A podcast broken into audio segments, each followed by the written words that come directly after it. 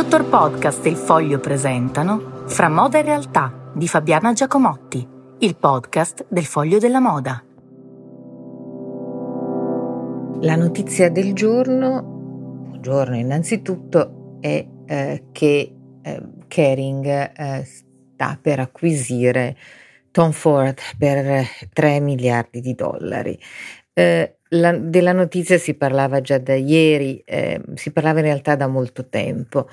perché eh, Tom Ford, da quando è scomparso il suo compagno di vita, suo marito Richard Buckley, che era un fantastico, gentilissimo, adorabile collega, ehm, ha veramente lasciato, quindi dall'anno scorso, andare tutte le redini, nel senso che ho parlato anche con amici comuni um, statunitensi a Austin, dove peraltro Tom Ford è nato, um, ah, si è quasi ritirato a vita privata, uh, ha lasciato gli incarichi ufficiali nell'ambito dell'associazione uh, delle case di moda americane e probabilmente proprio è stanco uh, della vita eh, della moda, del cosiddetto circo della moda. A questo circo della moda, a proposito, è proprio a lui, agli anni più sfolgoranti della sua carriera, è dedicato il serial, che questa è la seconda notizia, che sta per aprire eh, e sta per essere lanciato in questi giorni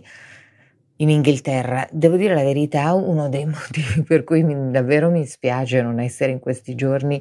eh, a Londra, eh, città dove ho vissuto per molti anni e che amo tantissimo, e eh, uno di questi è proprio la possibilità di vedere questo racconto, questo Kingdom of Dreams, che è praticamente eh, una sorta di Game of Thrones della moda, eh, tra gli anni 90 e, e, la metà dei primi anni 2000, che è un, stato un momento abbastanza irripetibile per la moda e chi l'ha vissuto come l'abbiamo vissuto noi sa che quello che si vede adesso, la cosiddetta grandeur che si vede adesso, non ha niente a che vedere con quegli anni, peraltro anche molto molto creativi, anzi forse più creativi sotto ogni punto di vista. L'incipit di questa, um, questo parafiction in realtà, perché è un documentario con un'area fiction eh, prodotto da Ian Bonhot e Peter Etge, che sono due fa- fantastici eh, produttori che avevano già eh, realizzato il, eh, il parabiopic su McQueen. A, a French entrepreneur uses young punk talent to reinvigorate fading fashion houses and become the richest man in the world what could possibly go wrong.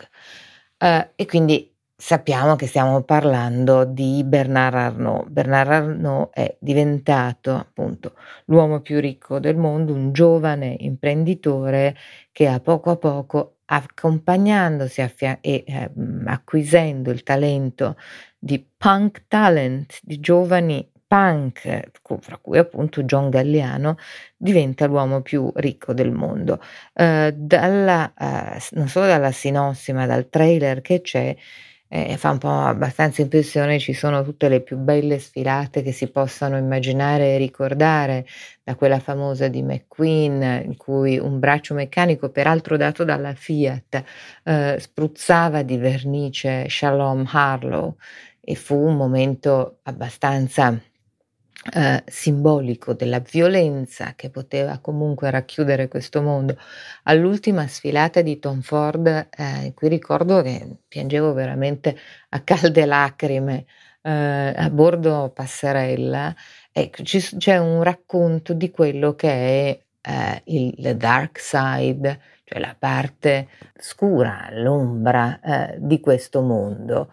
certamente sarà resa ancora più evidente per ragioni cinematografiche, però rendiamoci conto che i tre, anzi quattro grandissimi personaggi di cui parla, sono Tom Ford,